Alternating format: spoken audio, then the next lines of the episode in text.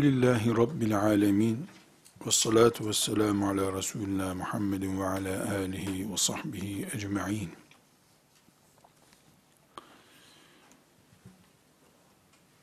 Allah'ı ve peygamberi yani Kur'an'ı ve hadis-i şerifleri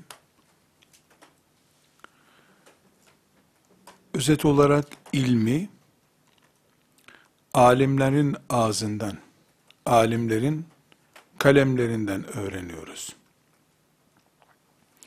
Alimler bir anlamda içtiğimiz sütün kabıdır. Alim hakkında alimlerle ilgili kanaatlerimiz, düşüncelerimiz, içtiğimiz süt ki bizim etimiz, kemiğimiz olacak, kimliğimizi oluşturacak,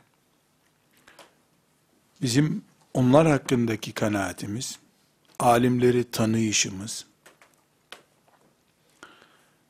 kesinlikle elde edeceğimiz ilme etki eder. En başta ashab-ı kiram olmak üzere.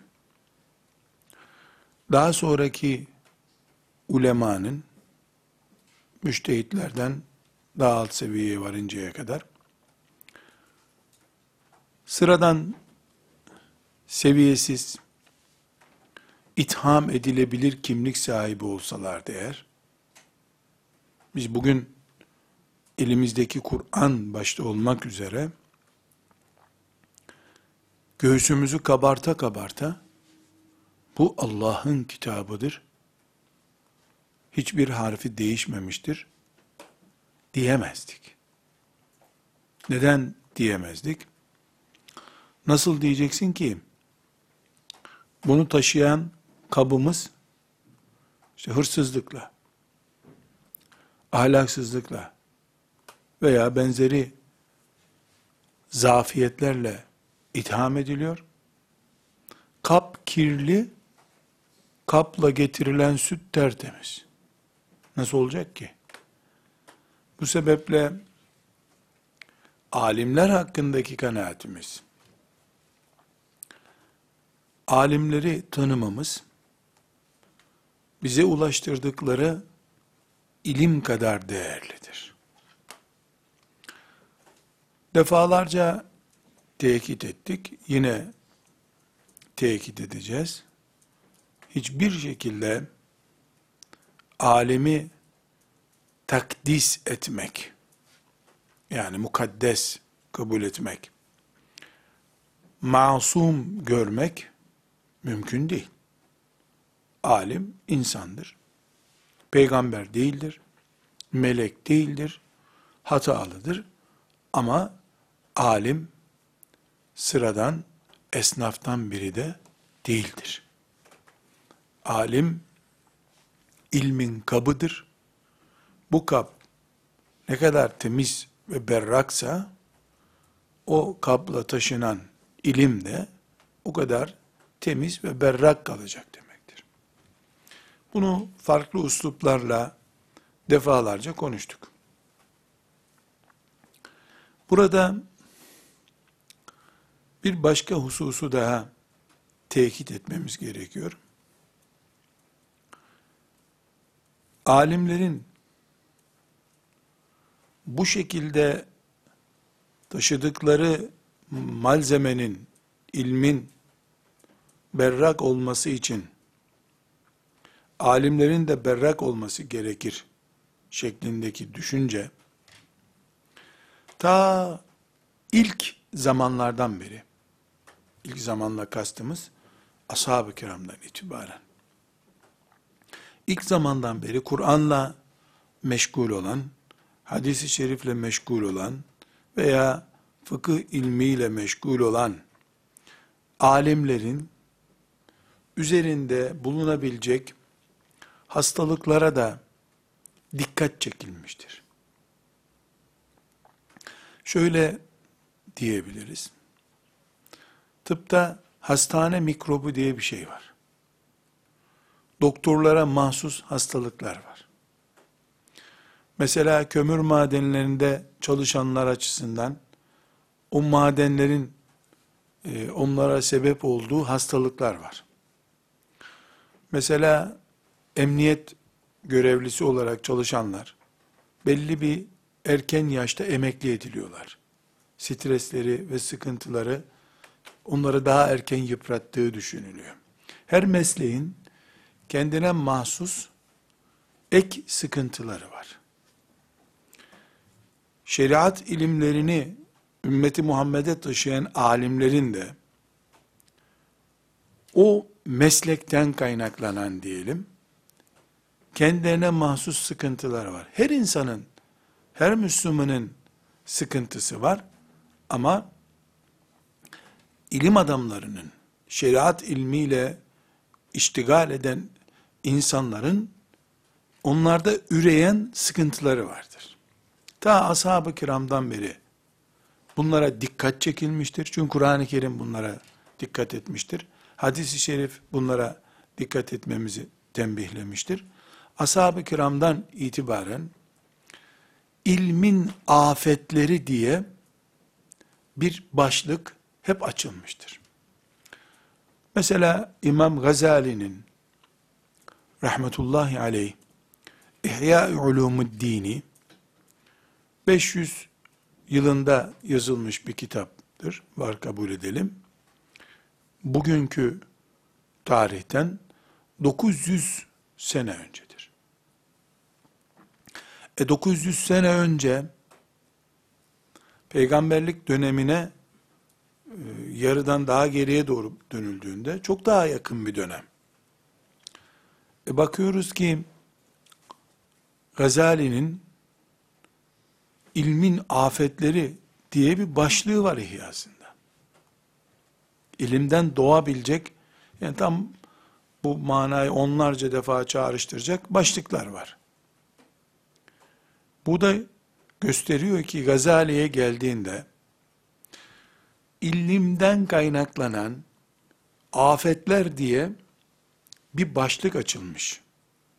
Demek ki böyle bir kültür, böyle bir sıkıntı bilgisi Gazali döneminde dosyalara yerleştirilmiş.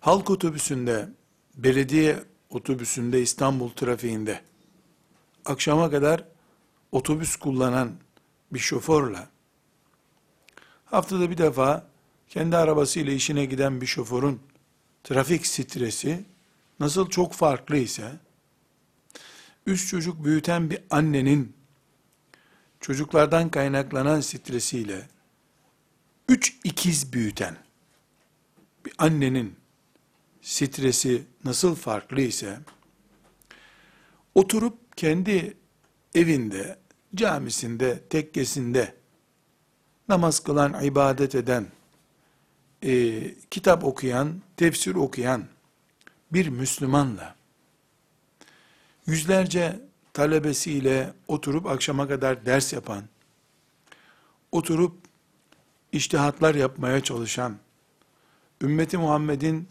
derdini kendi açlığından daha büyük dert edinen bir alemin stresi aynı değil herhalde.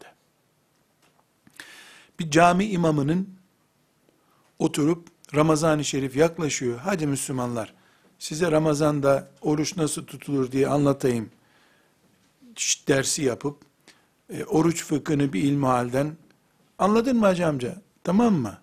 Ha, senin de e, bronşitin mi var? Ha, sen de orucu şöyle tutacaksın diye camide 20 kişiye ders veren, akşam da evine giden bir cami imamının ilim adamlığıyla Ebu Hanife gibi rahmetullahi aleyh belki 10 bin konuda iştihat yapan, fıkıh yürüyüşü boyunca belki 10 bin mesele hakkında kanaat kullanan Ebu Hanife'nin o imamla kıyas edildiğinde hata payı, stresi, yanlış söyleme ihtimali, kullandığı ham maddeler olan ayetler, hadislere bakışı aynı tutulabilir mi? Biri ilmuhalden okuyor ve böyleymiş. Diş macunu orucu bozarmış veya bozmazmış diyor. Ebu Hanife'nin önüne de bu mesele getiriliyor. Bu kılı kırk yararak, kimyasal analizini yaparak, orucu bozar mı bozmaz mı diye tahlil ediyor. Dolayısıyla alim, gelmek istediğimiz nokta, talebeliğinde hocasının önünde imtihan yapıyor oluyordu. İmtihana çalışıyordu. Hocasının önüne geçiyordu. Sorulan sorulara cevaplar veriyordu. 10 sorudan yedisini doğru yapıyordu. Üçünü yanlış yapıyordu. Hocası bunu düzeltiyordu. Talebeliğinden itibaren yanlış yapıyor alim. Biraz alim oldukça yanlışlarının bir kısmı düzeldi. Bu sefer iştihat hataları başladı. Daha büyüdükçe kırdığı potlar da büyüdü. yani alim büyüdükçe sürati yükselen bir araç gibi oluyor. Sürati yükseldikçe direksiyondaki eğilme payının yönlendirme oranı da artıyor. Mesela 50 kilometre sürat yaparken 70 derecelik bir virajı döneceği zaman direksiyonu işte 30 santim çeviriyordu. 180 kilometre yaptığında aynı virajı dönmek için 30 santim çevirse direksiyonu takla atar. 3 santim çeviriyor bu sefer. Alim de böyle. Alim nihayet insan. Melek değil, peygamber değil dedik. Alimin belli bir seviyesi var. Bu seviyeyi yükselttikçe alim, yukarı doğru çıkardıkça hata oranı da artıyor. Bütün bunlar ve benzeri insan olmasından kaynaklanan birikimler neticede karşımıza alimden beklenebilecek, alim hastalığı denebilecek sonuçlar çıkarıyor. Eski e, kültürümüzde yani ilim konularını anlatan e, kitaplarımızda buna ilmin afetleri denir. Alimin kayma zeminleri de diyebiliriz. Yani alim masum değil, hatalar yapabilir. Bu hataları tespit ettiğimizde bizim alimlerden soğumamızı, alimlerin gözümüzde bir tür prim kaybetmelerini gerektiren bir durumda yoktur. Alim de insan nihayet. Alim de Allah'ın bir kulu. O da Allah'ın rahmetiyle ancak ayakta durabilecek kimliğe sahip. Alimin hata ediyor olması başka şey, hatasında inatlaşması ve kasten o hatayı sürdürmesi başka şey. Başlığımızın altında bunların tamamını ele alacağız. İlmin afetleri, alimin yanlışlık ihtimallerini konuşacağız. Ee, bunu neden konuşuyoruz? Alimin ne kadar büyürse büyüsün, asla peygamber olamayacağını, melekleşemeyeceğini, büyüse de, küçülse de bir anadan doğmuş, bağırsağı olan, midesi olan ve Cebrail aleyhisselam tarafından günübirlik fabrika ayarlarına geri çevrilme imkanı olmayan birisi olduğunu, Ebu Hanife de olsa böyle olduğunu, Bukhari de olsa böyle olduğunu bileceğiz. Neden böyle biliyoruz? Baştaki söze dönelim. Çünkü alimler içtiğimiz sütün kabıdırlar. Bu kabı tanımamız lazım. Bu kap ne kadar güvenli olursa bizim e, onlardan elde ettiğimiz ilim de bizim açımızdan o kadar güvenli olacak demektir. birinci sorun ya da ilmin birinci afeti talebeler olarak bizim için de gerekli bu. Sanki yarın inşallah ilimde 3-5 basamak yükseldiğimiz zaman bizim de kulağımızda e, çınlattırılabilecek Birinci sorun, ilim bir ibadet olduğu halde, Allah rızası dışında bir maksatla onu elde etmek. Bu birinci afettir. İlmi Allah rızası dışında bir iş için yapmak. Çok basit kardeşler. İlim ibadettir. Bu ibadeti biz başlıklandırdık. Ee, hadisi şerifte, hadis-i şeriflerden yola çıkarak, ilim yoluna çıkan birisinin, ölür ölmez, cennete girecek bir şehit gibi olduğunu söyledik. Şehitlerden daha üstün bir parkurda cennete doğru yürüdüğünü söyledik. İlim ibadettir sözünü belgeledik biz. Cihattır dedik. İbadettir dedik.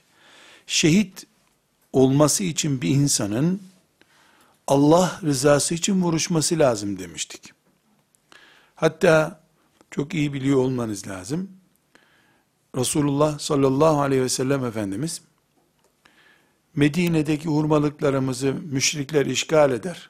Aman aman tam da harman zamanıydı deyip cihada giden ve orada ölen birisi için arkadaşınız cehennemdedir demişti. Çünkü şehadet Allah için olduğunda o ünvana kavuşturuyor. Allah için olmayan şehadetin hiçbir kıymeti yok. Çünkü Allah kendisi için yapılan şeylere ibadet değeri veriyor. İlim hele hele Kur'an ve hadis ilimleri yüzde yüz ibadettir. Bu ibadetin Allah için olması lazım. Allah için şekli namazda abdest gerektiriyor. Oruçta sahur niyeti gerektiriyor. İlimde de maksat gerektiriyor. Ne için yapıyorsun? Ne bekliyorsun bu ilimden? Diploma Allah rızasına engeldir. Elde edilmesi değil. Uğruna ders çalışılması. Memuriyet Allah rızasına engeldir. Memur olmak değil. Memur olmak için uğraşmak. Sonunda Allah için çalışılan 20 yılın sonunda memur olmak başka şey. Memur olmak için burada ders çalışmaktan başka çare olmadığından dolayı çalışmak başka şeydir. İlim bizim süt içiyoruz, sütümüzdür bu dediğimiz ilim. Alimlerin, Ebu Hanifelerin, Bukharilerin, İbn Macelerin ilmi ibadettir. Namaz gibi, oruç gibi, hac gibi yüzde yüz Allah için olması lazım. İlim talebesi eğer bizim sözünü ettiğimiz ilimse kendisini Bedir'de hissetmesi lazım. Eğer bir talebe dersine çalışırken çay içiyor olsa bile o esnada kendisini Bedir'de ashab-ı suffanın yanında hissetmiyorsa o ilim maksatlı çalışmıyor ki. Enayilik onunki. Boşu boşuna çalışıyor. Diploma alması buna engel değil. Diploma uğruna çalışması engel. Klimalı bir odada çalışıyor olsa dahi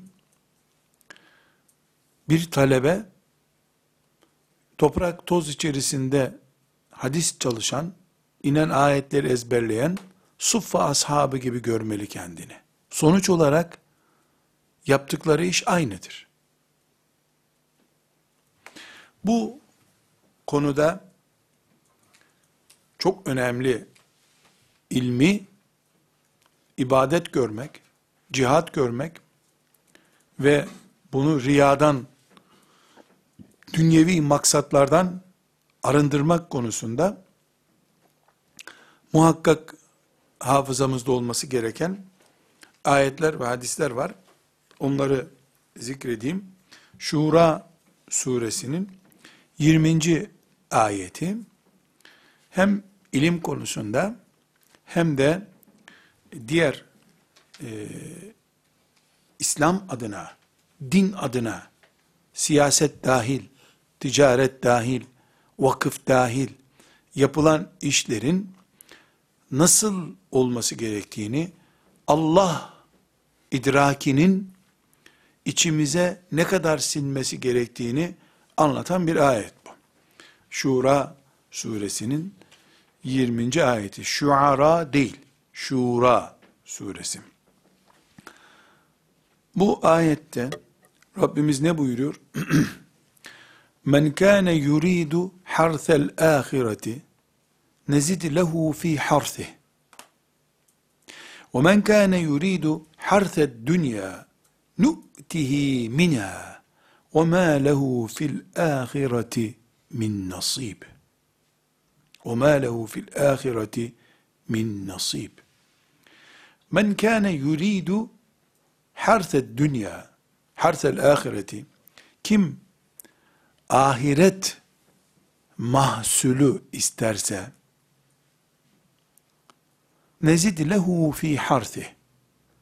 Onun mahsulüne bereket veririz.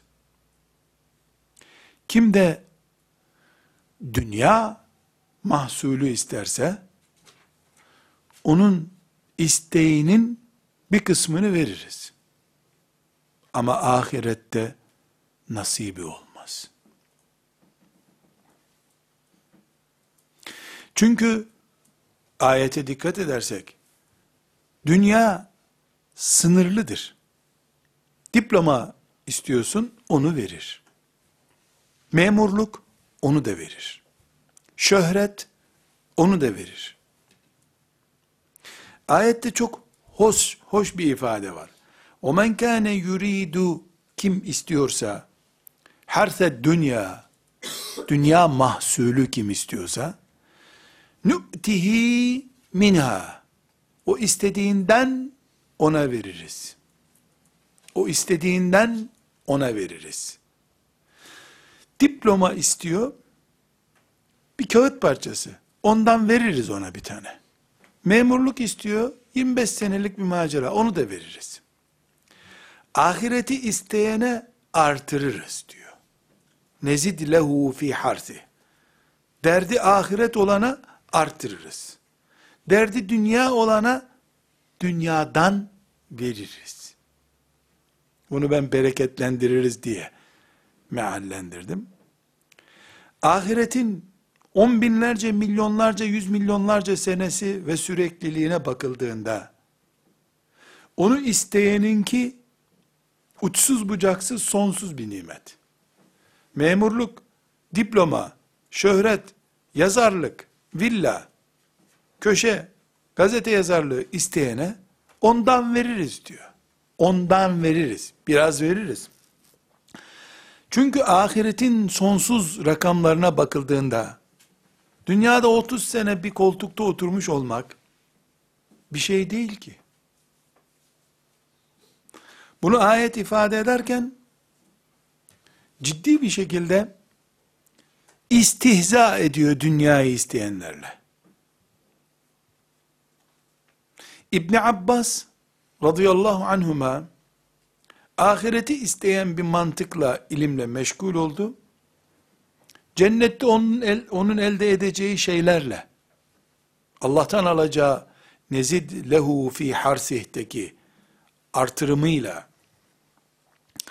Diyanet İşleri Başkanlığında bir müftülük elde etmek için, babasının yetiştirdiği, kendisinin de hep imtihanlara girerken hayaline getirdiği sonuçla, ilim elde etmiş birisinin elde ettikleri eğer o kadarla kalırsa, sonra tövbe edip Rabbinin rızasına yönelmezse, 20 sene müftü olarak kalıp ahirete gidenle,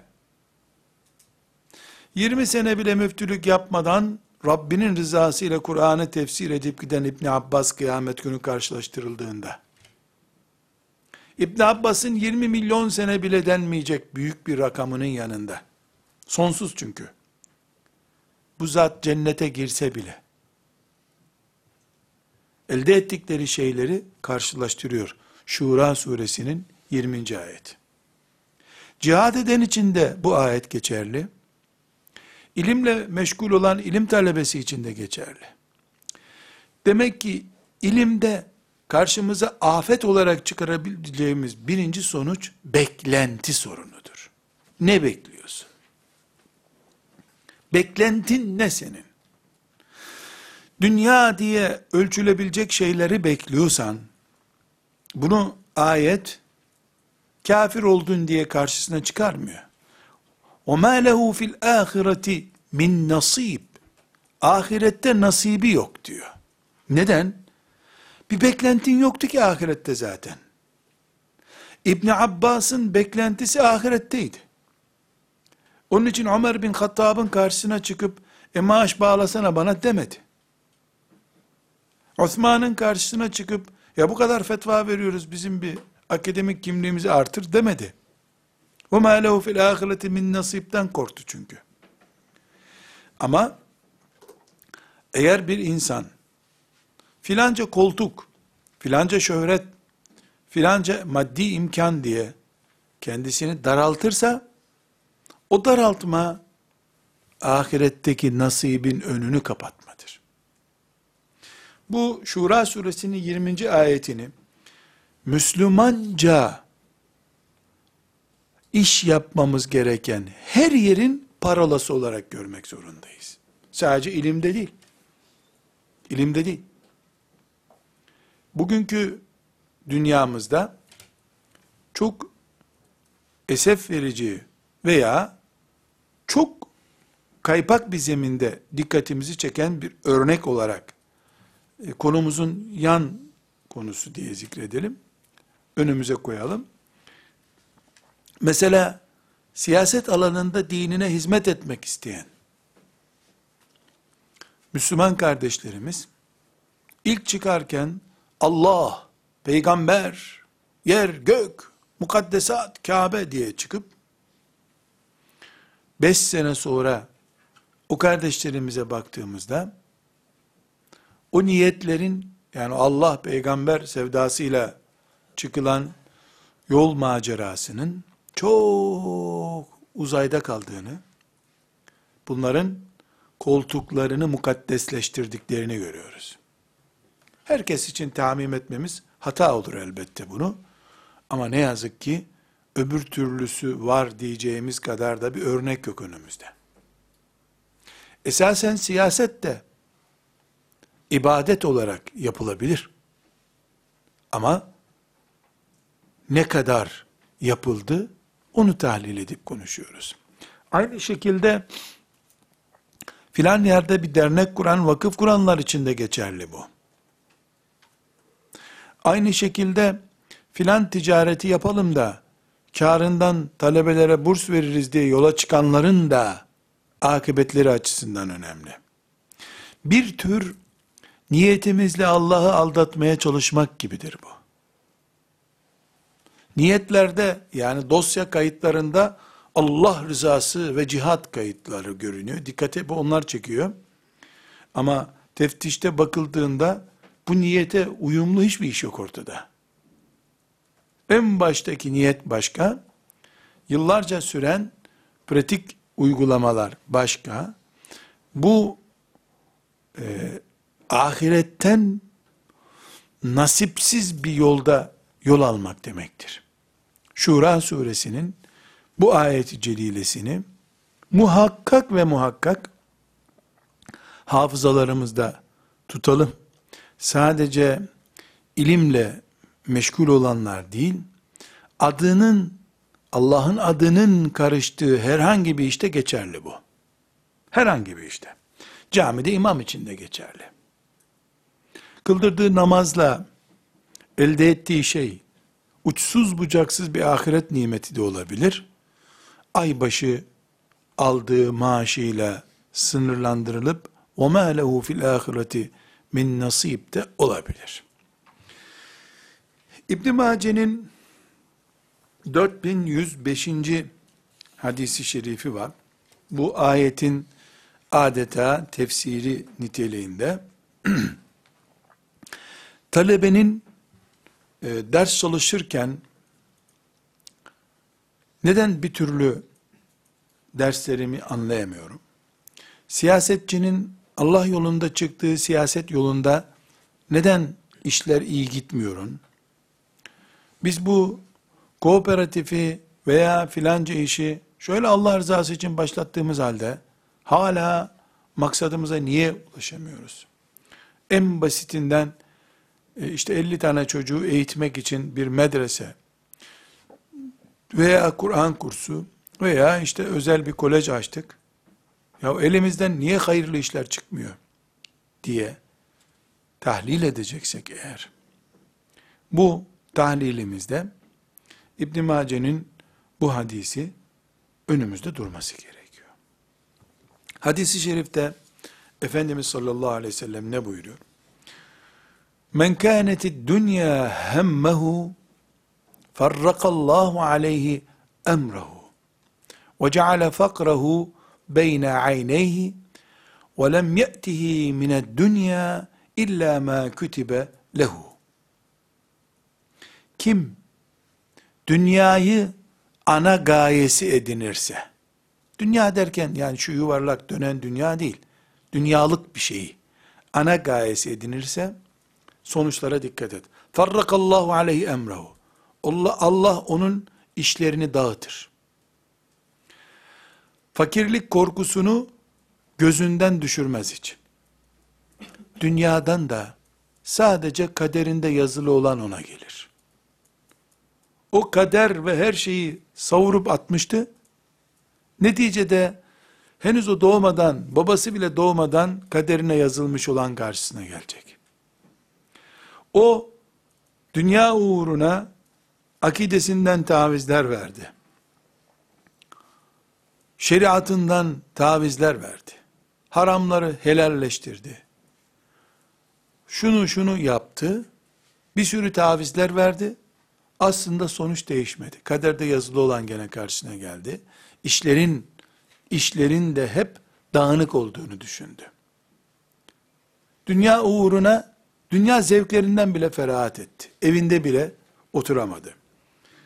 İkinci boyutu hadisin وَمَنْ كَانَتِ الْآخِرَةُ niyetehu. Kimin de niyeti ahireti ise cema'allahu lehu emrehu. Onu işini Allah derli toplu yapar. Ve ceale ginahu fi kalbihi. Zenginliği kalbine koyar. Ve etethu dünya ve hiye ragimetun. O takmadığı halde dünya onun peşinden gider.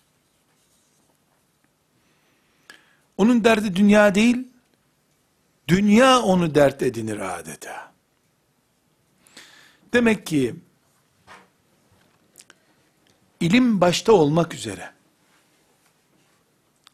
şu dünyadaki elde etmek istediğimiz şeylerde amaçlarımız Allah'ın bize yardımı veya yokuşa sürmesi şeklinde sonuç veriyor.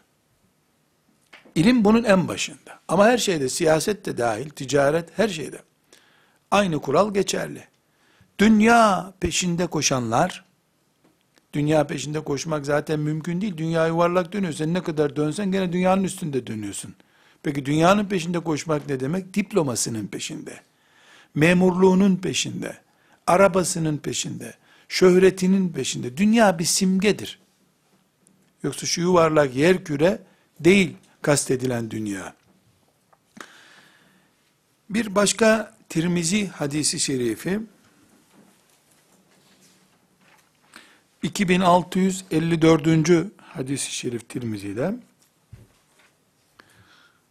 Men talabel ilme li yücariye bihil ulemâ'e ev liyumariye bihi süfeha ev yasrife bihi vucuhen nasi ileyhi kim bir ilim elde etmeyi alimlere boy ölçüşmek veya sefihlere yani sıradan insanlara fors atmak veya insanların ilgisini çekmek için, yani şöhret için, ilim yolculuğuna çıkarsa, edhalehullahun nara. Allah onu ateşe koyar. Demek ki şöhret, birilerinden daha iyi olmak veya alimlerle yarışmak gibi dünyevi maksatlarla ilim öğrenen birisini tıpkı alkol kullanan, zina yapan, hırsızlık yapan, yol kesen gibi edhalehullahun nara Allah onu ateşe sokar. Allah onu ateşe sokar.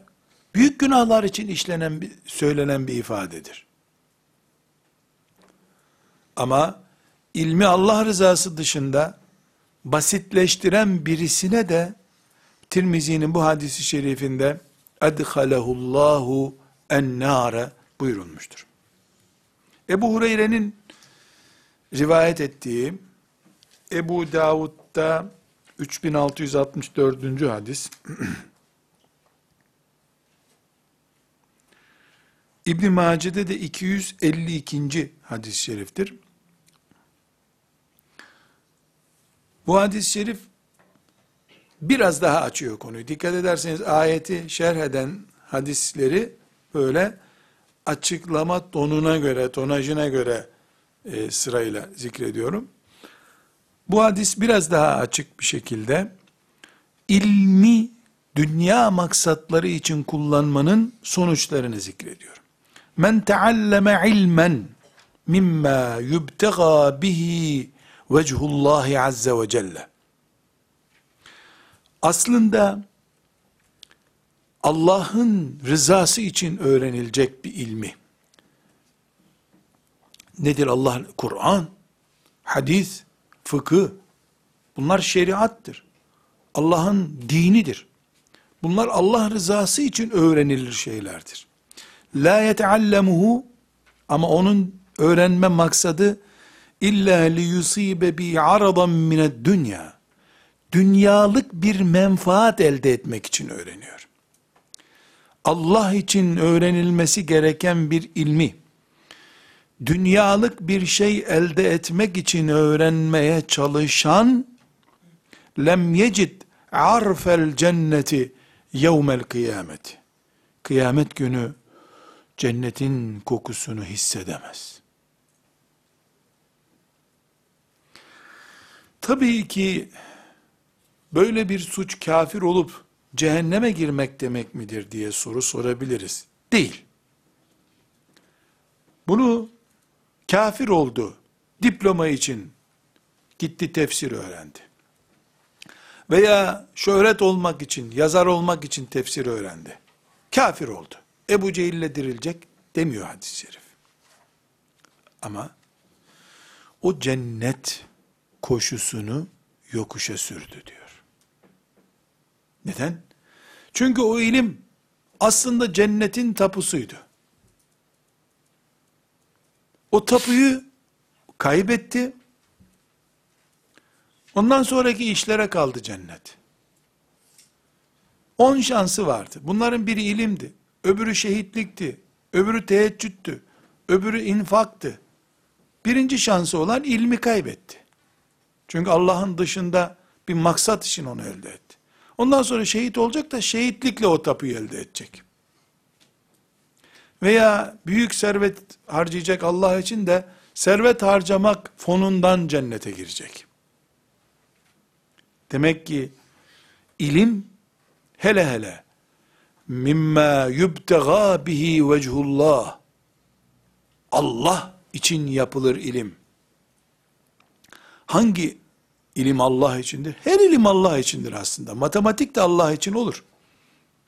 Ama matematiğin Allah için olma oranıyla tefsir ilminin, hadis ilminin, fıkıh ilminin Allah için olma oranı aynı değil. Tarih ilmi de Allah için olur. Ama herhalde akide ilminin Allah için olma oranıyla tarih ilminin Allah için olma oranı aynı değil.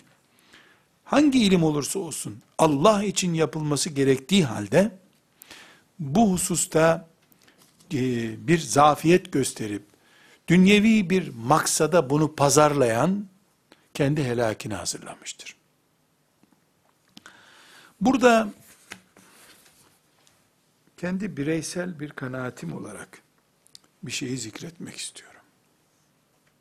Bu Nurattin Yıldız'ın basit bir tefekkürüdür. Hiçbir şekilde fıkıh iştihadı değildir. Ehli değilim zaten o iştihadın. Bu hadisi Allah rahmet eylesin Ahmet Davutoğlu hocamdan ezberlemiştim. Bana iyi bir aferin de çekmişti bunu böyle güzel okudum diye.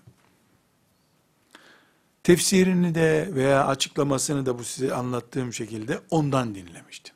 Sadece 16 yaşındaydım o zaman. O günden beri ben burs almadım. Takvam ne derece yüksek anlaşılsın diye değil. Böyle bir takva sahibi de değilim zaten. Öğrencilere verilen burs bu ümmetin hizmetini görecek bu çocuk diye veriliyor.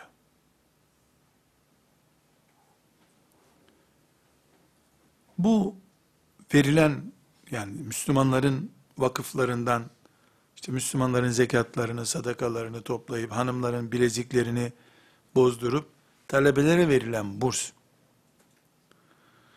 Allah için ilim öğrenen Allah yolunda bu ilmi cihat gibi kullanacak nesil yetiştirilsin diye veriliyor.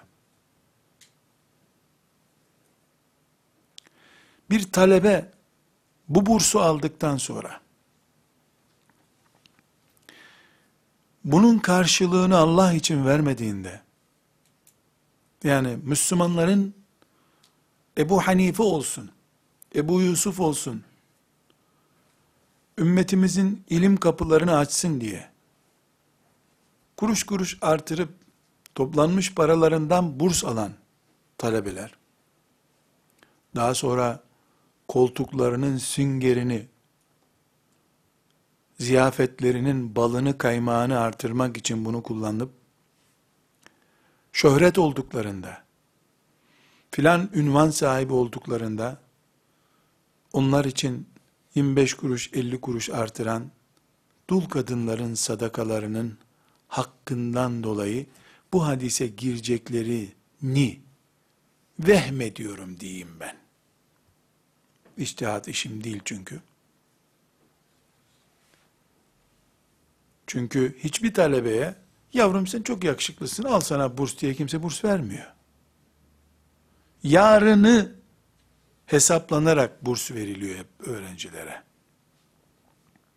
Ve ümmeti Muhammed'in de öyle fazlasını koyacak yer yok ya al yavrum azalsın bu para buradan diye fazla bir parası da yok ümmeti Muhammed'in.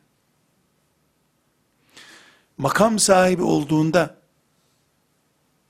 50 kuruş da olsa aldığı bursları ödemeyen ama para olarak değil hizmet olarak ödemeyen bu hadisi şerifi bir kere daha düşünsün diyorum. Rabbime hamdolsun. Herhalde annemin babamın duaları sebebiyle bana hiç burs almak nasip olmadı. Bir iki teşebbüs etmeye çalıştım. Olmadı. Elhamdülillah. Müslümanların zekatlarından okumadım. Benim için çok büyük nimet oldu. Şimdiki yaptığım tembelliklerim hiç olmasın o açıdan hesabı sorulmayacak benden. İnsan gençken kolay harcıyor. Babasından alıp harcıyor. Akrabalarından alıp harcıyor. Burs harcıyor. Helal. Sıkıntı yok. Burs haram bir şey değil. Zekat verilecekse önce talebeye verilmeli. İlim, şeriat ilmi talebelerine verilmeli. Ama sonrası çok kötü. Allah selamet versin Mehmet Şevket Eygi diyor ki Müslümanların fakirlerine fakir çocuklarına burs verip durmayın yahu diyor. Böyle ben sözlü olarak ifade edeyim. Veriyorsun diyor. Sonra diplomasını alıyor. E, üniversiteye bir koltuk sahibi olalım diyor. diyor. Doğru hadi bir koltuk sahibi ol diyorsun diyor. İşte doktor oldun. Şimdi bir aç bakalım şu şeriata ait gerçekleri. E, doçent olmazsan diyor konuşturmazlar diyor. Haydi bir doçent ol bakalım. Beş sene daha bekledik diyor. E şimdi konuşsana. Şimdi konuşursam sürerler beni diyor. Profesörlük ünvanı var. Haydi profesörlüğü de on sene bekledik diyor. Ben beyaz saçları oldu. Konuşsana. Ya bizim çocuğun düğünü var. O düğünü yapmamız lazım. Sürerler bizi diyor. E haydi çocuğun düğününü yap. Bir dairemiz bile yok. Emekli olunca dairem olması için profesörlüğü ve buradaki koltuğu tehlikeye atmamam lazım diyor. Ölüp gidiyor. Bir kelime de konuşmuyor Allah için. Hep almaya alışmış, vermeye alışmamış bu diyor. Tabi Mehmet Şevki Bey'in ya ayet değil, hadis değil bu sözü. Biraz mübalağa da olabilir ama keşke hep mübalağa olsaydı bu. Mübarek, İslam'dan değerli Müslüman birinin bir yerde elde ettiği koltuk. O koltuk giderse Kudüs düşer. Allah muhafaza buyursun. Onun için onun hiç konuşmaması lazım. İmamlar müftüyü kızdırmamak için konuşmaması lazım. Müftülerin yukarıyı, valiyi kızdırmamak için konuşmaması lazım. Valiler zaten konuşmaz. Bürokrat adam. Kim İslam için konuşacak? Haydi ilahiyatçılar açık seçik Allah'ın emri budur desinler. E, onların da işte üniversite yönetimine dikkat etmeleri lazım. Üniversitenin de YÖK'e dikkat etmesi lazım. YÖK'te yok zaten selamun aleyküm. Ümmette sadakalarla alim yetiştirip dursun. Zaten şöyle bir evham da aldı götürdü. Sus, sus, sus. Zamanı gelmedi konuşmanın. Sus. Tam yetiştiriyoruz kadroyu. Yetişince birden patlayacak. O patlamayla beraber şeriat gelecek inşallah. Susmayı cihatlaştırmış anlayışlar da var tabi. Sustukça Allah katında değerin makbul. Biraz sonra ayetler okuyacağız, göreceğiz. Susunca ne kadar makbul oluyormuş. İnnellezine yektumune ma enzelna. Öyle kolay değil. Sus. Ne demek sus? Kim konuşacak? Ne zaman konuşacak? 50 senedir sus diyorsun. Bu 50 sene içinde duymayanların vebali kime yazılacak? E konuşunca dil kesiyorlar. E bu dil değil, kafa bile kesilecek yeri geldiğinde. Hani şehadet düşüncesi? Hani Allah yolunda fedakarlık? İlmin böyle bir afeti var işte. Dedik ki ilim de kendine mahsus, tıpkı kömür ocağında çalışanların ciğerlerinde çok zehirlenme sorunu oluştuğu gibi, ilim yolundakilerin de ciğerlerinde böyle sorunlar oluşabiliyor. Tarih boyunca da vardı bu. Ama Ebu Hanife kırbaçlanarak böylelerden olmadığını ispat etti. Bir fetvası uğruna İmam Malik ellerini hareket ettiremeyecek kadar kırbaçlandı. Büyük büyük isimler koca koca kırbaçları yediler. Ama şimdiki nesiller o büyüklerin yanında nokta kadar kalmadıkları halde kırbaca razı olmuyorlar. Gerekçe de yine Allah rızası tabi. Bu bir şeytan tuzağı işte. 50 senedir ümmetin sadakasını topluyorsun. Bir kelime konuşmuyorsun. Hikmete binaen susulmuş oluyor. O hikmet nedir? Onu sormak da suç zaten. Böyle bir şey yok. İkinci maddede ilmi gizlemek diye bir başlık açacağız. O zaman bunu konuşacağız inşallah ama özellikle e, Zehebi'den bir nakil yapmak istiyorum. E, başlığımız neydi? İlmin afetlerini konuşurken dedik ki ilmin afetlerinden biri de ilmi ve birincisi hatta ilmi Allah rızası dışında bir iş için yapmak. Tıpkı camiyi Allah rızası dışında bir sebeple bir adamın inşa etmesi gibi. Cami yapmak bir ibadettir. Allah için yapılır. Bunu başka niyetle yapan başını belaya sokar. Aynı şekilde ilim de ibadettir. Sadece Allah için öğrenilir. Matematik de dahil, biyoloji de dahil. Allah için yapılan şeyin de bu sözün pratiği olması lazım. Allah için demekle Allah için olmuyor bir ilim. 20 senedir sen Allah için diyorsun. Hiç Allah'ın kulları ve Allah'ın dini senden bir hayır görmedi bugüne kadar. Günün birinde. E Mehdi aleyhisselam geldiğinde her şey düzelecek zaten. Her talebe Mehdi mübarek. Bekliyor zavallı bir günün birinde gelecek tecelli buyuracak. Zehebi'nin Siyer-i A'lamun Nubelasında 7. cilt 393. sayfasında bu Allah için yapma, ilmi Allah için öğrenme e, konusunda çok kaliteli bir tespiti var. Bunu özet olarak nakledeyim. Diyor ki, işi Allah için yapmak lazım. Fakat bir sorun var. Sorun nedir? Şöhret de insanın içine sızabilir. Yani yüzde yüz şöhretten, şöhretle neyi kastettiğimiz anlaşılıyor değil mi? Meşhur olma, birinci olma, ikinci olma, okul birincisi, medresenin ilk adamı olma, daha sonra kitapları meşhur bir adam olma, kitapların imzalanmasına binlerce insan geliyor. İşte bunlar hep bu duygular, Allah için olmaya engel şeyler. İnsan esasen bu hain şeytan bunları kafama sokmasın diye uğraştığı halde böyle bir sıkıntı başına gelebilir. Yani şöhret mesela en basit örneği diploma. Bunlar olmamasının gerekliliğine inanıyor. Böyle de istiyor. Fakat önleyemiyor veya hissedemiyor olabilir. Bunun bir testini nasıl yapabiliriz diye sorup cevap veriyor. Diyor ki bir talebede, alimde şöhret hastalığı bir mikrop olarak var mı yok mu? Bunu şu şekilde test edebilir. Bir konuda tenkit edildiğinde, niye şöyle yaptın, neden böyle yapıyorsun dendiğinde, hemen yok öyle bir şey. Yok, iftira ediyorsunuz. Demez diyor. Şöhrete düşmemiş bir alimin cümlesi şudur diyor. Rahimallahu men ehda ileyye uyubi.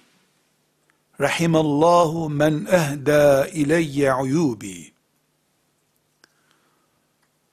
Bana hatalarımı gösterenden Allah razı olsun. Demek ki bir talebeye bu bilgisayarı sana hediye aldım. Bununla ders çalışırsın dendiğinde Allah razı olsun diye teşekkür ettiği gibi bu işi yanlış yapıyorsun sen. Bu ifadeyi yanlış kullanıyorsun dendiğinde de Allah senden razı olsun diyebiliyorsa Zehebi bunu ne olarak görüyor? Tamam. Sen mikrop taşımıyorsun bünyende diyor. Kendi kendine gurur konusu yapmaz. Bir şey bilmediğini, içerisinde böyle bir sıkıntının, yani şöhret sıkıntısının olduğunu hissetmiyor olabilir. Ama bu işin Allah rızası için yapılacağına inanan birisi reddedip olmaz böyle bir şey. Dünkü çocuk sen bizi tenkit ediyorsun demez. Allah senden razı olsun. Bu ikazın için teşekkür ederim der. Çok küçük bir test öğretti bize Zehebi burada. Bir alime siz bunu yanlış konuştunuz herhalde ayeti yanlış meal yaptınız dendiğinde yüzüne bakarsın. Sen nereden çıkardın bunu? Diyen başka. O zaman anla ki Zehebi'ye göre o hadiste sözü edilen hastalığı taşıyor. öyle mi bir daha dinleyeyim ben onu dediğinde mesele yok. Yanlış anlamışsın sen. Dediğin hatayı yapmadım der. Her hatalısın diyene baş üstüne diyecek hali yok adamın. Ben böyle biliyorum. Benim bu tespitim doğru der. Hata ettiğini anlayınca da Allah senden razı olsun. Bunu çok iyi ikaz ettin der. Çünkü biz neye inanıyoruz? Hatasız kul olmaz ki hatasız alim olsun. Hata seviye düşüren bir şey değildir. Ebu Yusuf, Muhammed, Züfer, Hasan, Ebu Hanife'nin ne hatalarını buldular. Ne hatalar bulup önüne koydular. Her birini tebrikle karşıladı Ebu Hanife. Övündü onların talebelerinin kendi hatasını bulmasıyla övündü. İftihar etti. Allah da şerefini yüceltti onun. Hatasız kul yok ki hatasız alim olsun. Hatası bile mübarek alim bu ümmetin alemi değildir. Bir hikmete binaen muhakkak hata etmiştir. Dendiği zaman batırıldı o alim. Bir hikmete binaen hata olmaz. Kul olduğu için hata olur. Hatada geri dönüldüğünde, bunu ben yanlış biliyordum dendiğinde, hiçbir sonuç doğurmaz. Şeref yüceltir üstelik. İleride inşallah, fıkıhla meşgul olduğumuzda, göreceksiniz, koca İmam Şafii, rahmetullahi aleyh, Muhammed bin İdris, Eşşafii, ümmeti Muhammed'in fıkıh ve hadis büyüğü. Bağdat'ta İmam Muhammed'in talebesiydi. Ebu Hanife'nin talebesi İmam Muhammed'in talebesidir. Fıkıh ilk defa ondan öğrendi diyebiliriz. Yani ilk defa derken ilk temeller açısından. Bağdat'ta onun yanındayken belli şeylere böyledir diye fetvalar verdi. Sonra Mısır'a gitti. Mısır'da hadise biraz daha e, daldı. İmam Muhammed'den öğrendiği şeylerin bir kısmından vazgeçti. Herkesin gözü önünde Bağdat'ta böyle düşünüyordum, şimdi böyle düşünmüyorum dedi. Fıkha girdiğimizde bakıyoruz ki İmam Şafii'nin eski görüşü ve yeni görüşü diyor Nevevi. Eskiden böyle düşünürdü, dönmüş o görüşünden diyor. Bir hikmete binaen öyle düşünüyordum demedi. Yanlış düşünmüşüm orada dedi. E koca imam sen yanlış düşünürsen biz ne yaparız? Koca imam ama basit bir kul. 55 yaşında ölmüş bir zavallı kul. İnsan, rahmetullahi aleyh, hiçbir şekilde İmam Şafii'ye e, eski imam, yeni imam diye daha kendin 50 senede iki görüş değiştirmişin diye ayıplayan bir Allah kulu rastlamadım bugüne kadar. Bilakis onun ilminin derinliğine belge olarak kullanılmıştır bu. Yüzlerce örneği var. Bu örneklerden bir kısmını zikredeceğiz inşallah. Ben böyle düşünüyordum. Ey Allah'ın kulları, o görüşümden tövbe ettim, hata etmişim diyor. Bunu söyleyen adamın şöhretine bakıyorsun. Yani afakı doldurmuş şöhreti. Kitap yazıyor. Bu hatamdan döndüm, bütün müminlerin haberi olsun diyor. Mümin, insan olma yeteneğinden dolayı, insan olduğu için hata eder. Alim de hata eder. Alimin hatası elbette e, kebair bir günah işlemek olmaz. Kendi çapında ilimle ilgili bir hata yapar. Hiçbir şekilde dinden dönmüş olmaz. Hatasından dönen fazilet sahibi olur. Konumuz ne? İlmin afetleri. İlmin de afetleri olur. Alkolün afeti olduğu gibi ilmin de afeti olur. Namazın da afeti nedir? Farzı tehir etmek.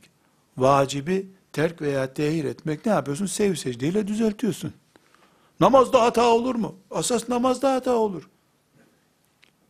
O ciddiyeti bir saniye iki saniye bozdun mu? Rüküye erken gittin, rüküden geç kalktın. Hata sev düzeltiyorsun. İlim ibadettir de namazdan değerli değil ya. Elbette ilimde de afet var, hata var, olabilir. Ama kökleştirip, inatlaştırıp, yanlışı ibadetleştirmek olmaz. Yoksa ilimde de alimin hatası olur. Bu hataların birincisi ta talebelikten itibaren iştihat noktasına gelinceye kadar Allah'ın rızası dışında bir maksadı bulaştırmaktır. Diploma, memurluk, şöhret, adını ne koyarsan koy, burs vesaire. Sallallahu ve sellem ala seyyidina Muhammed ve ala alihi ve sahbihi ecma'in velhamdülillahi rabbil alemin.